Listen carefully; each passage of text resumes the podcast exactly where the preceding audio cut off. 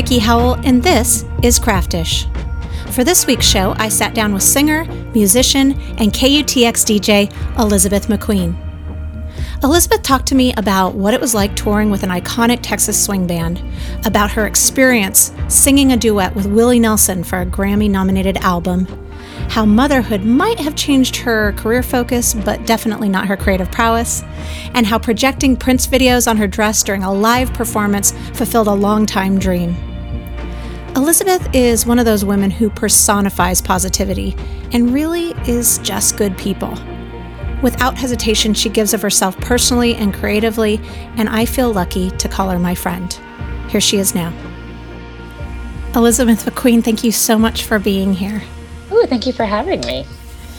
I your voice has been equated to Etta James and Loretta Lynn spliced with honey, which by the way, before I even comment further on that, that is possibly the best com- like compliment that anybody could ever get. So well played, friend. First of Thank all. you. uh, uh, I read this quote in ReverbNation, but I'm curious about the fact. So you're a gal who grew up in Maryland, which is not necessarily the hometown of either one of those ladies.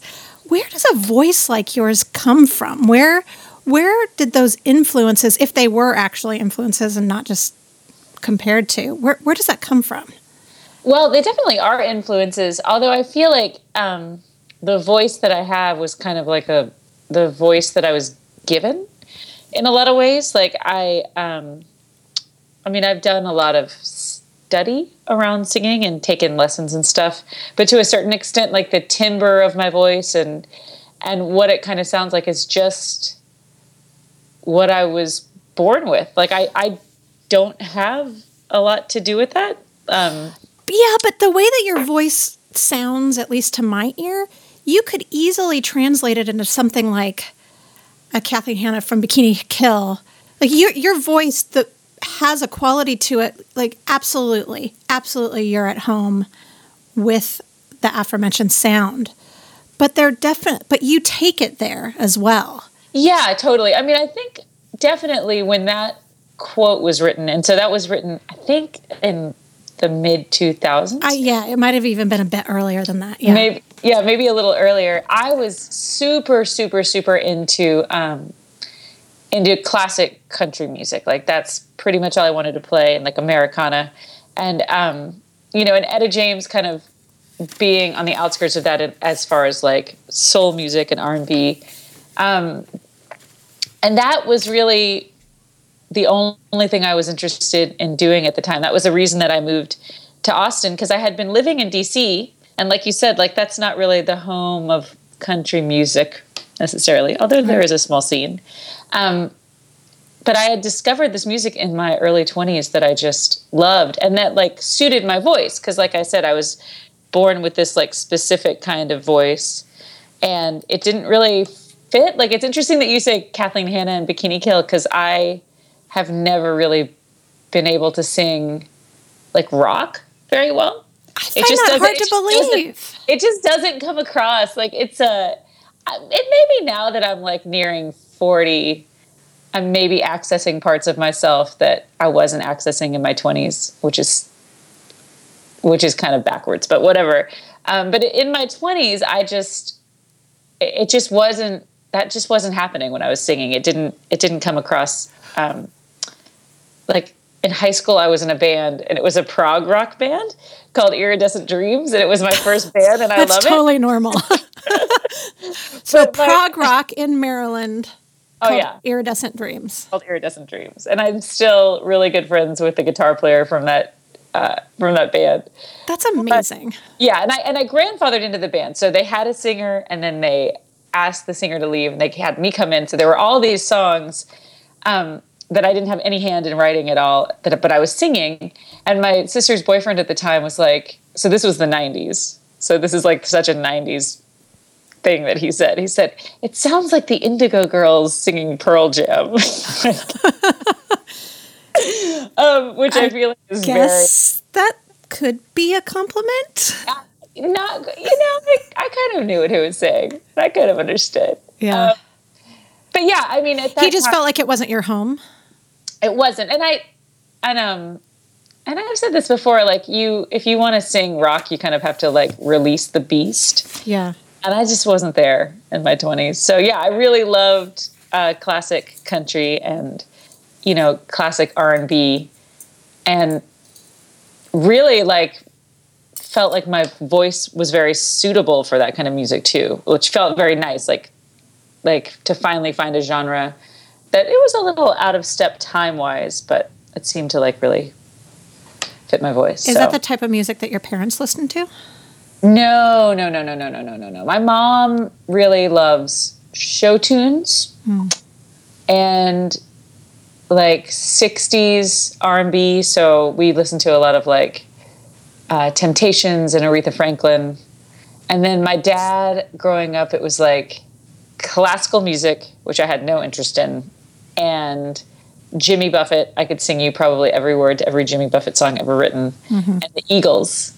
Um, so my parents just they had their things, and that's we never listened to country music. Like I have no reference for country music in the 80s and 90s because I never heard it. Um, but I just kind of discovered in college classic country on my own through a band called BR5-49. I heard them open for Bob Dylan and they played country music and then I bought like a used CD of theirs and just loved it. And they were doing neoclassic stuff. And I thought like, well, if if I like these guys a lot, I probably like the people that they're emulating. And that got me into like Loretta Lynn and Patsy Cline and Bob Wills. And I just fell in love. I feel like we're we're close in age. I'm a bit older than you, but I feel like the discovery of Patsy Cline, especially, you know, Dolly Parton for sure, like all of the golden ladies of country, it's like a quintessential like stepping stone in music for all. and I grew up in Southern California where, you know, like we're very much like the SoCal punk scene. So it doesn't really seem like a straight line. But for me, I, it's such a common thing for me to talk to other women in our general age range about how how much of an influence those women had on our musical tastes in general. Do you think yeah. that was do you think that that was just sort of the the they were all semi-revolutionary there was a strength there. Do you think it was more sort of just their essence, their their ness, for lack of a better term, uh, than anything else? I mean, I think it. I think it was like a for me. It was a revelation because I had grown up in an era of country music that didn't that was playing on the radio that I didn't feel like I had any connection to at all. Like I had no interest in 90s country. And I think it's a very common thing for people who are not raised with country music to be like, I like every kind of music except for country. Right. You know, so I really had this like, um, it's just kind of hokey and it's cheesy and I have no interest in listening to it mentality about country music.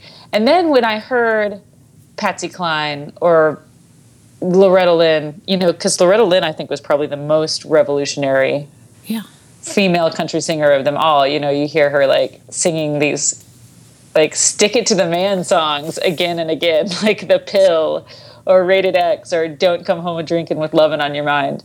Um, Which, by the way, like should be a T-shirt just in general. Yeah, still, yeah, totally. Or like something that you just like put on your bedroom door, like just so you know, just in life. yeah, just like like instead of the whole like, uh, if this van's a rockin', don't bother knocking. It's like, yeah, this would be the opposite. Flip around the sign. and don't come home and drink it with love it on your mind. Did you sing as a child? Uh, yeah, totally. I, um, yeah, I always loved singing for sure. Were your parents, did your parents sing at all? No, I actually don't have any musicians like anywhere near me in my family or my extended family. Like you have to go out onto like second cousin branches to find people who play instruments. So I grew up in a family. My um, my dad and and a lot of members of his family are visual artists, and my dad's an architect. And um, yeah, I I was kind and my sister is a visual artist. So I was surrounded by the arts and I was surrounded by creative people, but n- there were no musicians. It was just me. So is that how you expressed yourself? Was music always how you expressed yourself creative creatively at that point before you'd sort of found your your jam? Um I really you know, it's interesting. I think it was a I hesitate to call it creative because I wasn't actually creating things for a long time. But for for me, music was more about like connecting to this like deep part of who I was. Maybe that is creativity. But I feel like long, that's the I mean, same thing. I, I feel I like that's the key that unlocks. For a long time, though, like it was just about singing, mm. and I think I find this with a, a lot of singers. Like when you can sing, you don't have to learn an instrument. Like you just kind of can sing. I mean, you can take lessons and stuff and, and improve your instrument. But singers, you know, a lot of times they can. I just, I, I didn't want to write songs. I just wanted to like sing. Like I was in all the choirs in high school, and then I was in a band but I wasn't particularly like interested in creative expression beyond just like this it's hard to describe. Like I, for a long time all i wanted to do was sing.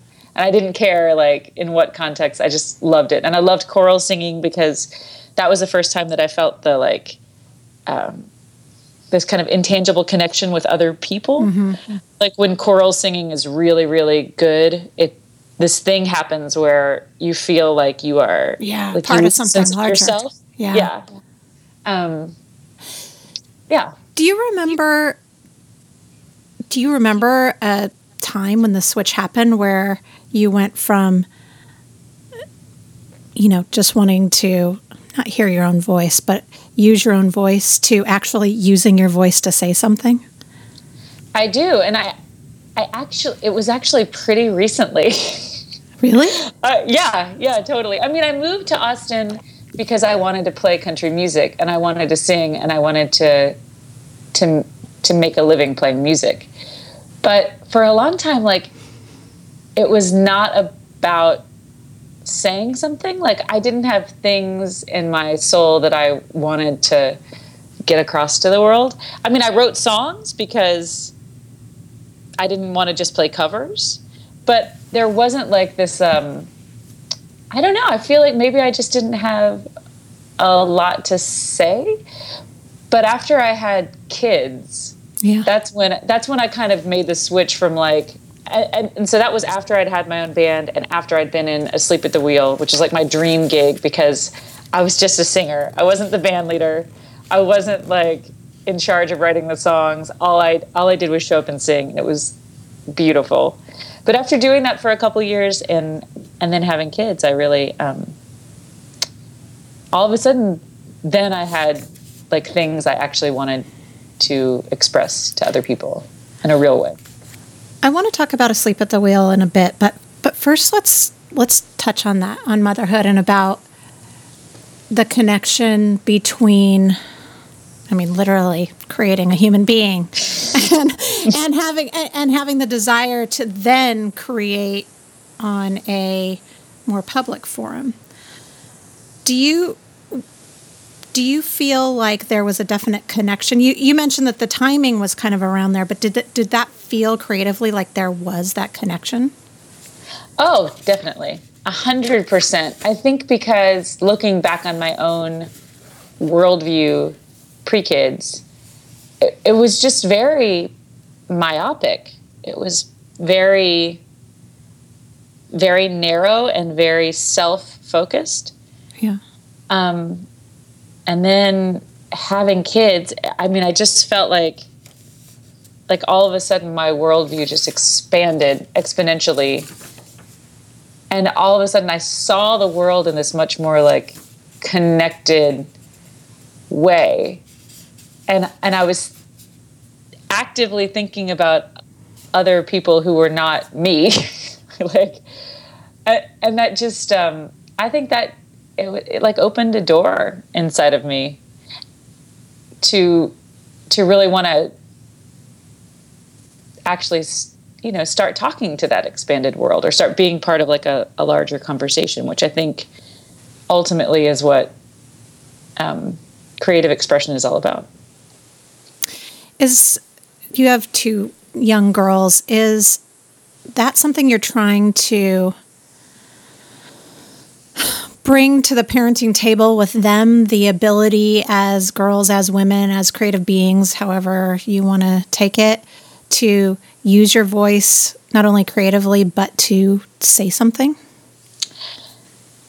Yeah, I mean, I think you know, in it's kind of twofold. Like in my own work, I want them to see a mother who is, uh, you know, actually trying to make work that moves people or changes people or affects people, um, and is and who's also kind of pushing herself to do new and interesting things that some sometimes may fail because I think it's really important that they see an adult try you know adults trying to do things and it not always working but like it being okay. Absolutely.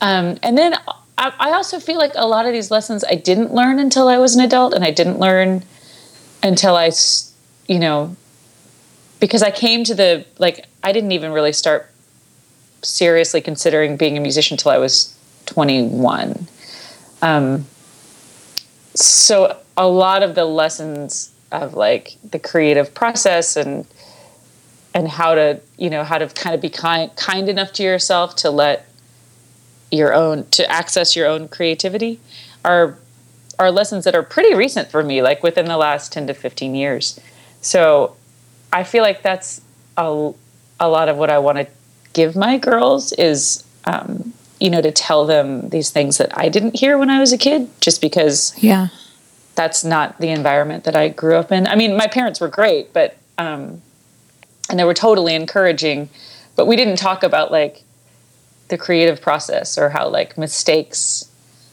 are kind of awesome because you learn so much from them and um, and sometimes they open know. windows that you never would have otherwise looked out of.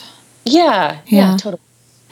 Yeah, uh, and the, the interesting thing about that, and this could just be this could just be me putting my stuff on you, but but I would think, and, and maybe it's just me that it feels this way, but you know, there's the the philosophy of being creative in the way that has now been opened up to you possibly you know motherhood gives that gives that to you but then the reality of time constraints and how how much is involved in being the kind of parent that you personally choose how to be and still having the mental and physical energy to produce that creative material while still being there for your child or children. Is that a struggle that you feel? Have you figured out a way to balance that at all? if you figured out a way, let me know because I have oh, definitely oh, no, no, no, my friend. Not at all. I would I not mean, be asking that question if I had the answers. Trust me.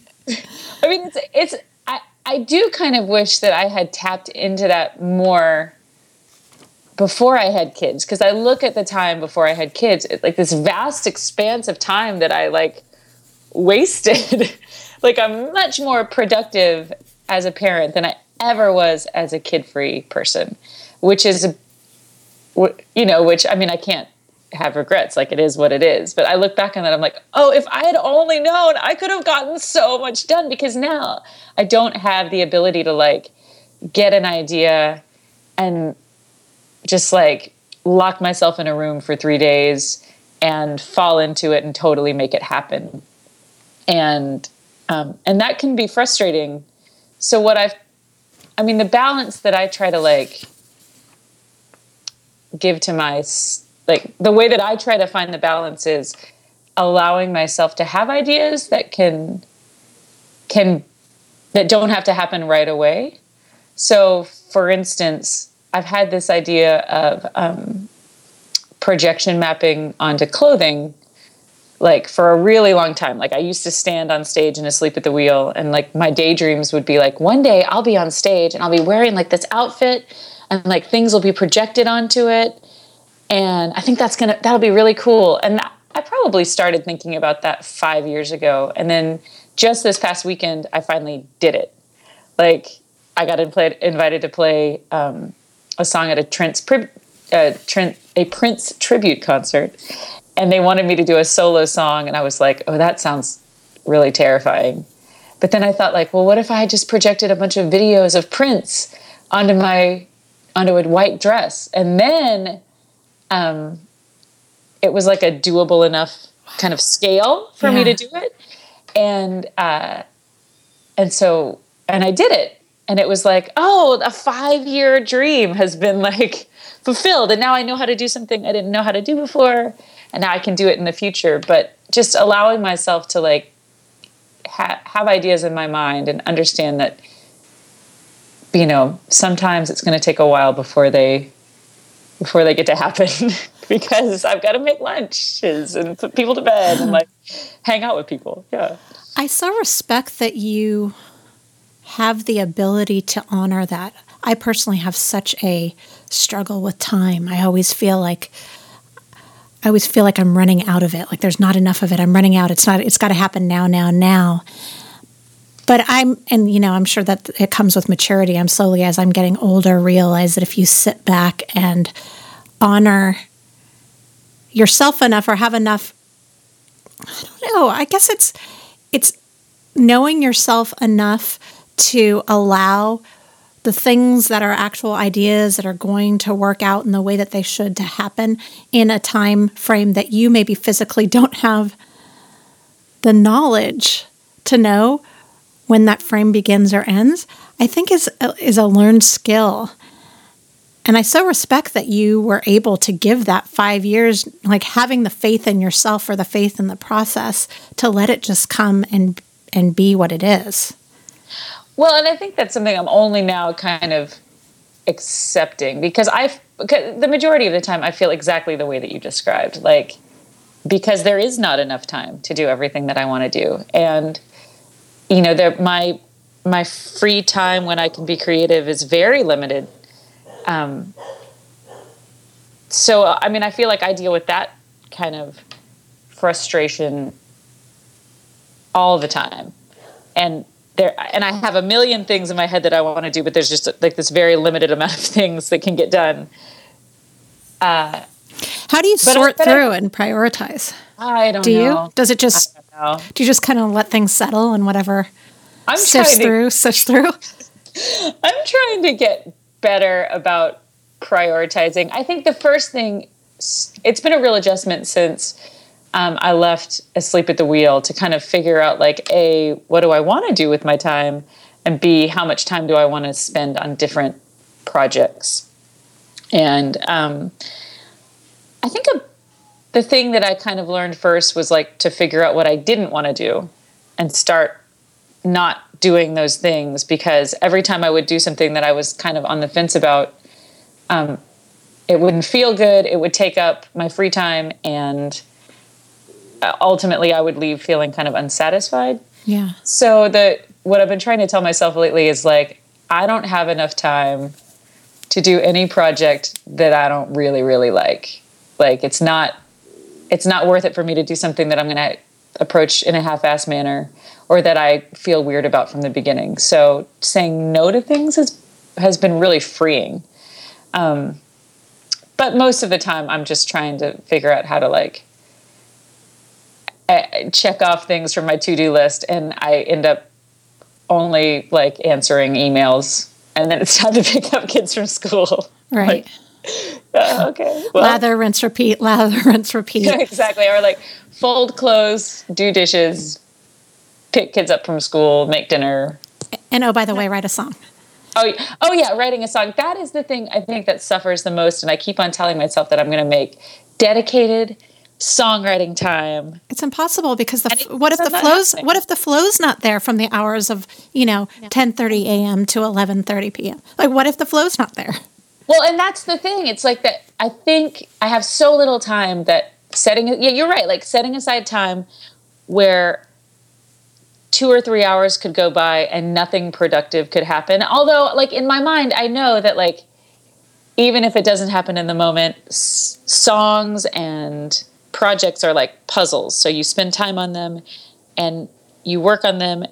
And then if you can't figure them out in the moment, like when you're, you know, giving your kids a bath, your, your subconscious is actually putting that puzzle together. Mm. So even though I know that's the way it works, like it's so frustrating, frustrating to think yeah. like I could, I could, you know, I could give up three hours of time that I could have been doing all these other things and something. Like you might as well have been answering that email then. Well, yeah, I mean, yeah. and then the email, and then you still have to answer the email, right. you know? like, right. And you're yeah. like, if I, if I had known that the flow would not have been there, I would have used that time answering emails and or, you know, mopping the floor. Or the other part of it is like, like, what if the flow is there? And then what if, you know, four o'clock comes around and it's time for me to go pick up the kids, but I'm still in the flow? Like, it's very hard for me to switch gears sometimes. Yeah and you know because then when you go when you're with your kids it's like you want to be present and you want to be there. Um, yeah it's hard. It's hard. And i i know that there there'll be a time very soon when my kids will be grown up and they won't need you know they won't need me and i'll have plenty of time again to maybe go back and do projects but then i'll just be really sad. Right right. Yeah i find so i have um you know, I, one of my daughters is the same age as, as your oldest daughter, but my not one of my daughters. I only have one daughter, but one of my children. Um, but my my boys are both teenagers now, and you know, I'm finding that for me, and I also split custody, so I only get them half time. And they oddly still are cool hanging out with me or hanging out at home. And I find, and this is, you know, just as a sidebar, you know, we're friends, and I would so love to physically support you at shows in the way that I hope that you feel that I mentally support you because I absolutely respect your hustle and identify with it and mentally high five you for it all the time. But my boys still are around and they're still here in the evenings and I only get them sometime and I'm so conscious of the fact that, you know, Tanner's going to go to college in 2 years. Oh like, yeah. I only have so many more years where I can it's just not my life space to be able to go out to shows right now. And so I hear what you're saying. I hear, you know, it's it's a reality check as frustrating as it can be and and how you feel spread too thin. The the truth is is that time goes fast and there'll always be time to be creative. Yeah, I mean, this is just like a really short era that we have of, you know, having our kids in the house with us and then wanting to be with us, you know, because I remember being a teenager, I didn't particularly want to hang out with my parents. I know, know, nor did I. So, I know. And I feel like right now, you know, it's eh, they're saying like spend as much time with me as you can spend as much time with you me as you can. And sometimes i'm like ooh i, I need my space. Yeah. but i know in a couple of years it's going to flip. Yeah. And they're going to be like whatever mom. And i'm going to be like but don't you want to hang out with me? So you know kind of yeah I, I like what you're talking about like honoring the era that you're in and knowing that it's not going to last forever. And and knowing that prioritizing being with your family i mean that's where it's at. And that's I don't. It does. It may not look like it on Facebook, but I don't play as uh, I don't play as many shows as I kind of thought that I would at one point in my life. But my husband is a traveling musician, and he's right. gone half the year, and my kids go to school. So for me, to play a gig means that my kids are without both of their parents, you know, on on a, any given night and that which feels really terrible. I was torn up inside for the first year after I left Asleep at the Wheel because I felt like I had to play all these gigs, but I was playing gigs and I was just feeling awful about it because I was leaving my kids like alone with a sitter as opposed to having one of their parents around. And um, finally, I just made the decision like, I'm not going to play that many shows at night. A, because like all my friends are in the same boat that you are. like it's not like people of my age group are going out to see shows that much. They just there's a lot going on, you know, and it takes a lot to like hire a sitter, go see a show. I mean, not only are you leaving your kids, but you're spending, you know, 60 bucks before you leave the house. Yeah. Uh, it's different yeah. living here though. In Austin, so, you know, when I moved here from California, I already had two babies and I was the only the only person in the general friend group for a good a good nine years that was a parent at the same time. And so I, I I had come from a totally different world. All of my friends had kids where where I was before, where the expectation of sort of I don't want to say like prolonged adolescence, but definitely there's a different level of responsibility when you when you don't have children was was just sort of part of the Austin zeitgeist and, and still sort of is even the parent there's just there's such a different vibe here with because it's such a creative city there's also a lot of creative parenting right Yeah. and so like the parents may stay home with their kids all day but then they you know play shows at night or they may you know i know very few people who have actual nine to five jobs. Um, and so there's an interesting all of our friends are in similar places now but I feel like everybody handles it in a different way because we don't have the, you know, 1950s setup of one parent does this, the other parent does that. One parent works 9 to 5, the other, you know, or whatever. There just doesn't seem to be any anything modeled for us, so we're all kind of just faking it. Yeah. Oh, yeah. A hundred percent. And I think you know, for me, it took it. I had to like just assess to myself, like, I, I don't want to. I don't want to go out all the time. Like, I don't want to leave my kids, you know, without at least one parent there. Um, so that was that's kind of the way that I've handled it. Like, oh, I'll just play fewer shows and do stuff during the day. Is Right. my is my thing.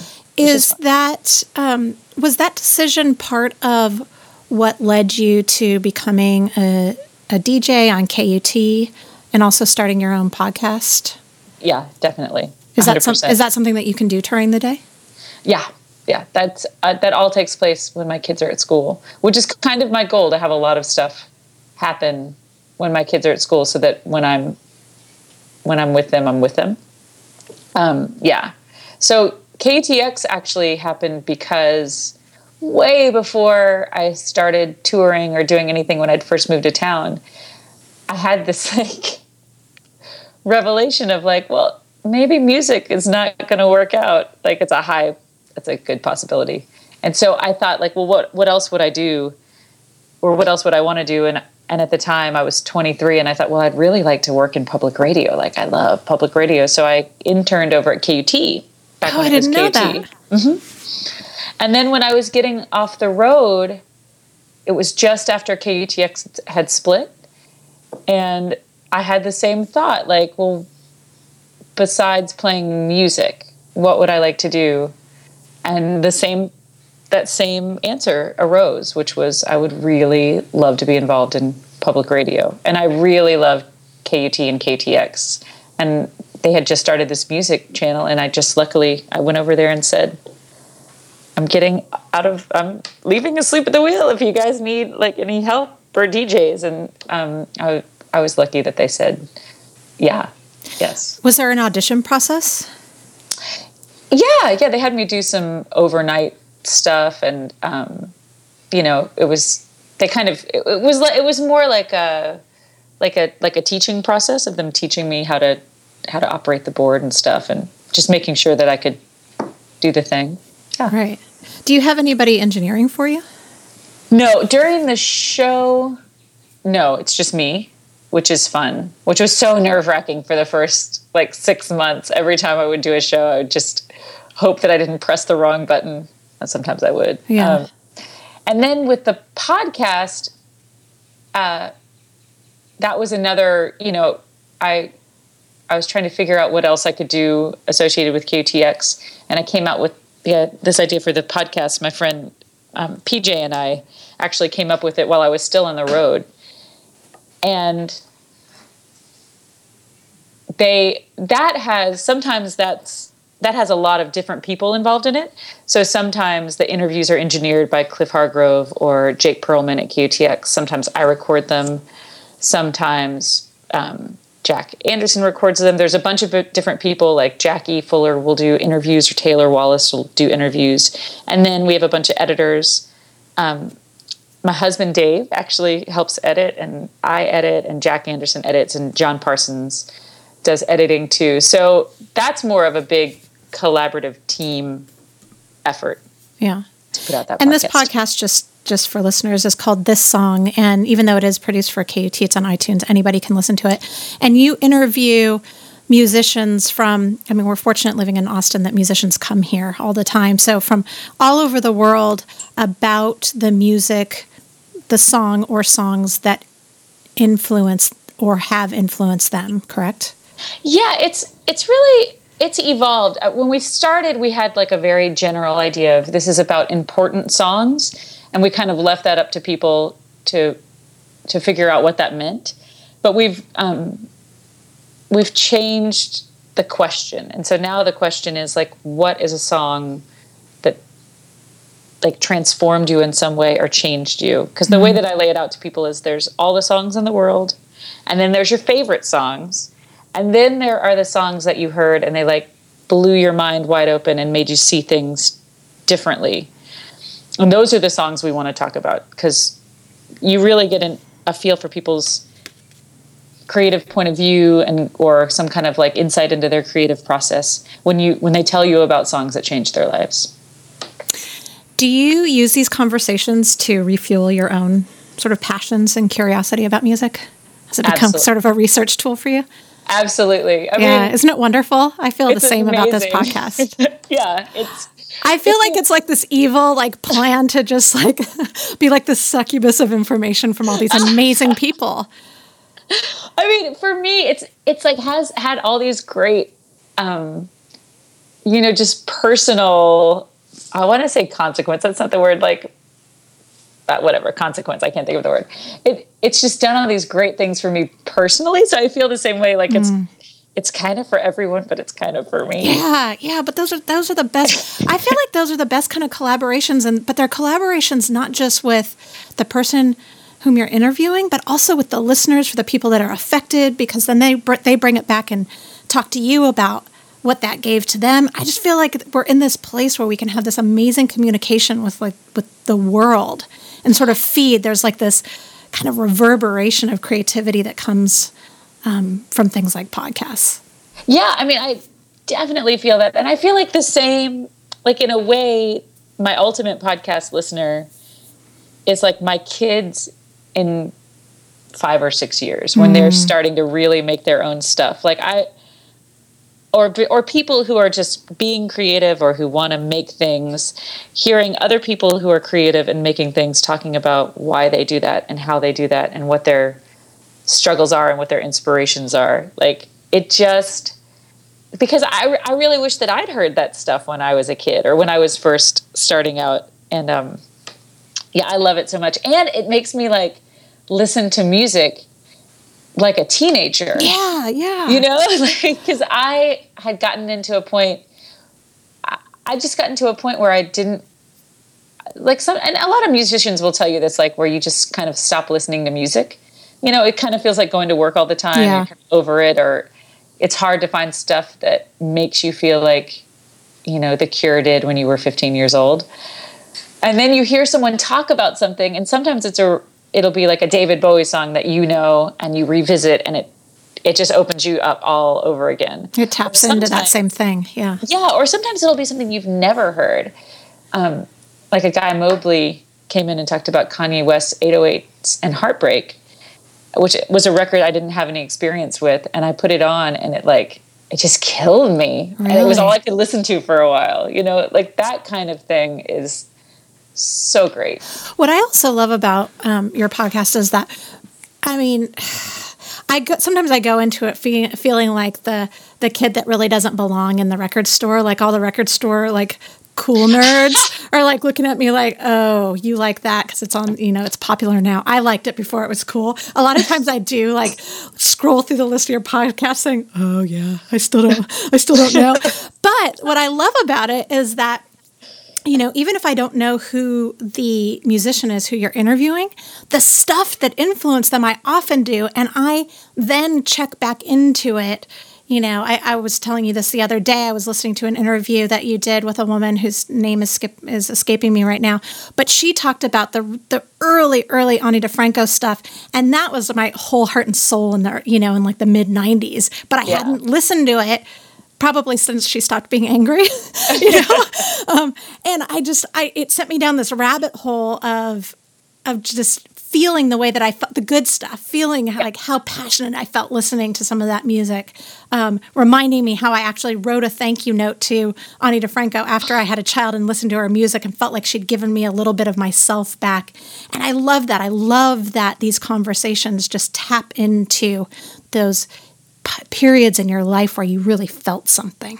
Yeah, yeah, that is so. I'm so glad you had that reaction. Like that, that makes me so happy.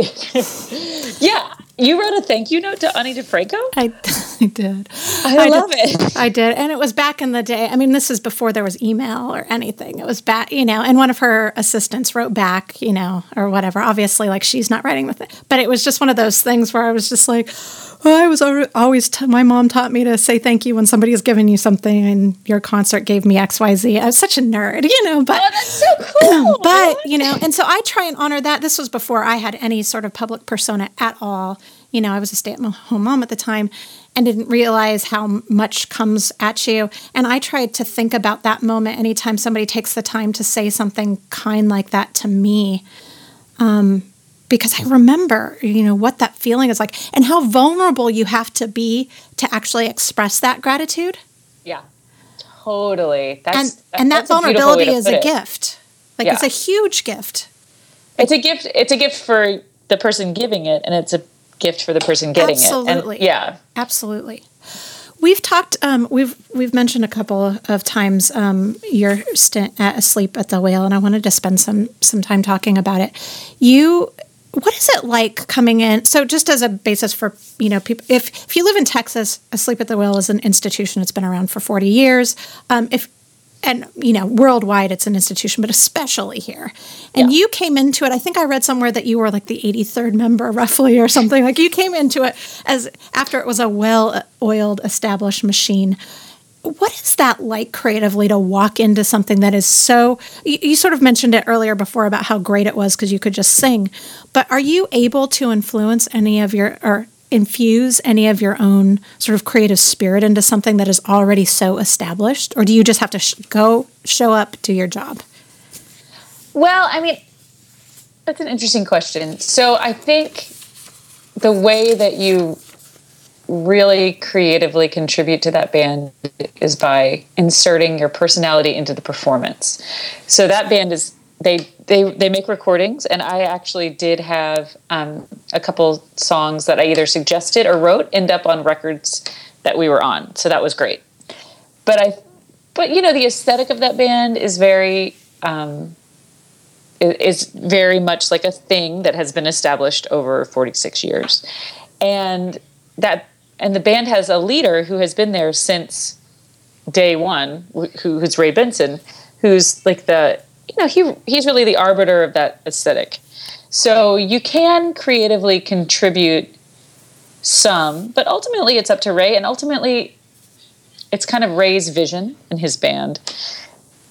But the way that I I've the way that I found the ability to express myself creatively in that band was through performances, and which is no small, you know, thing. That band plays 150 days a year, Wow. So you get a, a lot of chance to to express yourself, and just you know when it was my turn to sing, making sure that I was trying to be as present in the moment as I could be and inhabit the song and you know interpret it in a way that would come across as not just showing up and doing your job. I mean, definitely there are some days, I feel like especially after I had kids when I was very like when my because we took our kids on the road, mm-hmm. and so when I had my first baby on the road, and I would get up on stage, it would be like, how quickly can this hour and a half go by before I get back and see my new baby? You know, right. so that that felt very much like sh- just showing up to work. Um, but if it was going to be any good, I felt like I really had to try to be there as much as possible. Were you given the room to creatively riff at all, or did you have oh, to yeah. fit? Okay.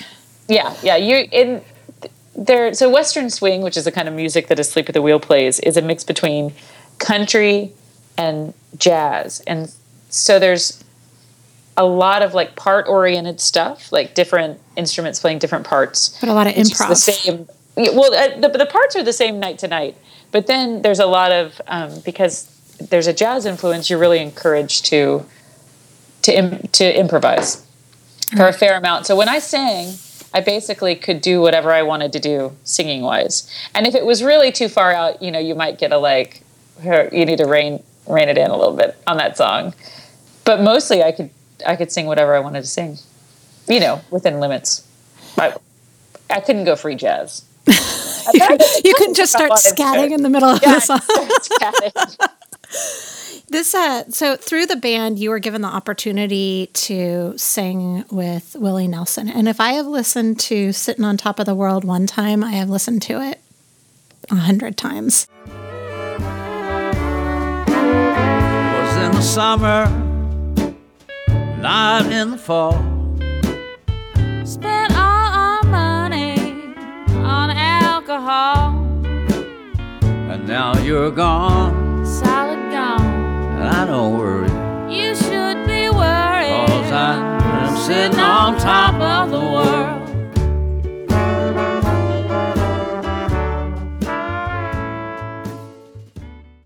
It is such a phenomenal song.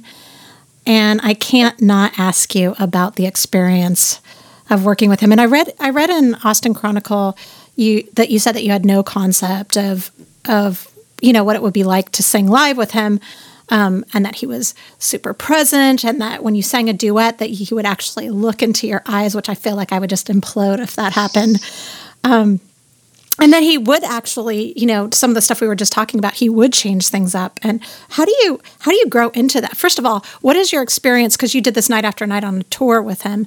What does your experience look like on day one of performing live with the willie nelson?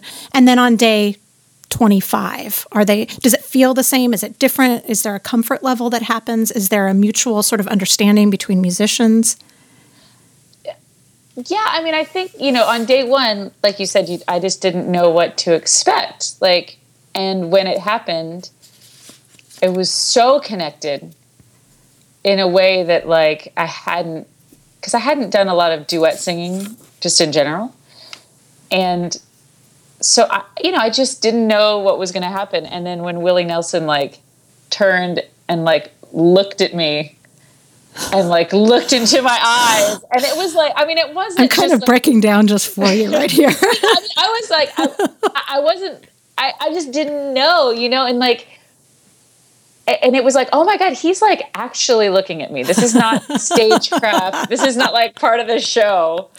Like he's looking at me and i need to look at him and he like and it's we are going to communicate. I mean that was just if anything, it was like the like the greatest lesson in kind of what it's all about. Yeah. You know, because my theory of Willie Nelson after touring with him in a couple different configurations and just seeing people like absolutely lose their minds every time he comes on stage is that he has he is the master of openness and connection and like vulnerability. And he comes out on stage and he it's like his heart is open and his soul is open and people feel it and it makes them feel open. Like like you think like people cheer for Willie Nelson because he's uh, famous and a star but that's not it because like we went on tour with him and Ray Price and Merle Haggard and like Ray Price would come on and everyone would clap. And then mm. Merle Haggard, who is as famous as Willie Nelson, I think, um, would come on and people would clap louder. And then Willie Nelson would come on and people would just lose their shit. And I think it was because they could feel it. They could feel that openness. And everyone, my basic thesis of life is that everyone is looking for that kind of openness and connection, connection with uh, yeah. with other people. Um, and it's just really hard to get there. And when you find someone who can help you get there, you love them. So after you left um, Asleep at the Wheel, you've had a series of other bands and still do, and they, and but they haven't really well. Your band Jazz Trio does still does still feel influenced by country, correct? Mm-hmm. Feels, but EMQ is more electro pop. Yeah. How how does that that which doesn't seem it doesn't seem as much like a natural progression as as the jazz trio does from Asleep at the Wheel. What what about electropop interests you? What about your journey took you there now? Well, I you know, EMQ is really where my heart is these days, and I think there was a really long period of my life when I was only interested in American roots music, um, and that period is kind of in the past now. Like, I have a jazz trio with my friends. It's fun, and we play private parties, and it's like we it's the same people who are in EMQ, Lindsey Green and Lauren Gargiulo, and it's a good time. But that's definitely not how I want to spend my my creative time or put my creative energies towards that. And you know, I don't know, just maybe being in a Western swing band for eight and a half years. Like by the time I left, I just felt like, okay, like I did that. Mm-hmm. Like it's I have done that a lot, and um, and during my time in Asleep in the Wheel, I started listening to more, not like electronica, but um, m- music with electronic instruments as, part of the the deal. So like hip hop bands like Calle Trece or The Streets, or um, there's a woman named MNDR who does like great electropop. And these the sounds of like electronic drums and synths, they just started to become more and more what I was attracted to hearing. And strangely, the sounds of natural instruments were not. And I think I did, it's just because I'd been doing it for a really long time. And so when I left, I um, I had done a a, a record called The Laziest Girl in Town, which was a jazz record. And when I left Asleep at the Wheel, in my final days of Asleep at the Wheel, I'd been working on a remix project with my friends out of St. Louis called named Brothers Lazaroff, and they did these remixes of these jazz songs, and I just like really liked liked it, and it was the first time that I thought like I could potentially do something that's not Americana based and like use these instruments and these sounds that I actually really love hearing. And so I got together a band because Brothers Lazaroff is based out of St. Louis, so we couldn't play gigs together. So I called up my friends Lindsay and Lauren and said, you know, do you want to form a band and we can like interpret these songs that that were done as remixes as a band. And then I started writing for that project and then I realized like you know, like I said, I don't have a lot of free time. And if I'm going to spend my time making something, it's going to be it's going to be something that I, I really love. And um, and that band has also kind of opened up this world of collaborating with people in uh, interactive media. So I met a guy named Jerome Morrison who does um, interactive installations where he uses Kinects and then he projects things in such a way that they look like holograms. And we've collaborated on a couple really big projects together. And we've connected the music that I'm making with EMQ to these this interactive projection art. And because EMQ is an electronic band, there's a lot of stuff there's a lot of crossover between what the instruments are doing and what you can you, you can do a lot of things visually because um, electronic instruments often use MIDI, and MIDI can control sound, but it can also control light. I mean, it can, it can control whatever you want, really. So that's just been like my big, my big revelation. Like this, this is now what I want to do. It feels like that fits in very much with what you were talking about earlier with the projection onto your dress. How this is like it's just evolved into something that's become more sort of like bigger and all encompassing. I am starting to just really be attracted to this idea of of like a like an immersive synesthetic experience where what you what you hear affects what you see and you know your movement can control things like light like things that you don't expect to be connected being connected through different technologies and uh, i mean there's just the ability to do that which is amazing so that's that's what i want to do I can't. Yeah. I can't wait to see what you come up with next. It's been Thanks. so fun following you, and thank you so much for being on Craftish with me.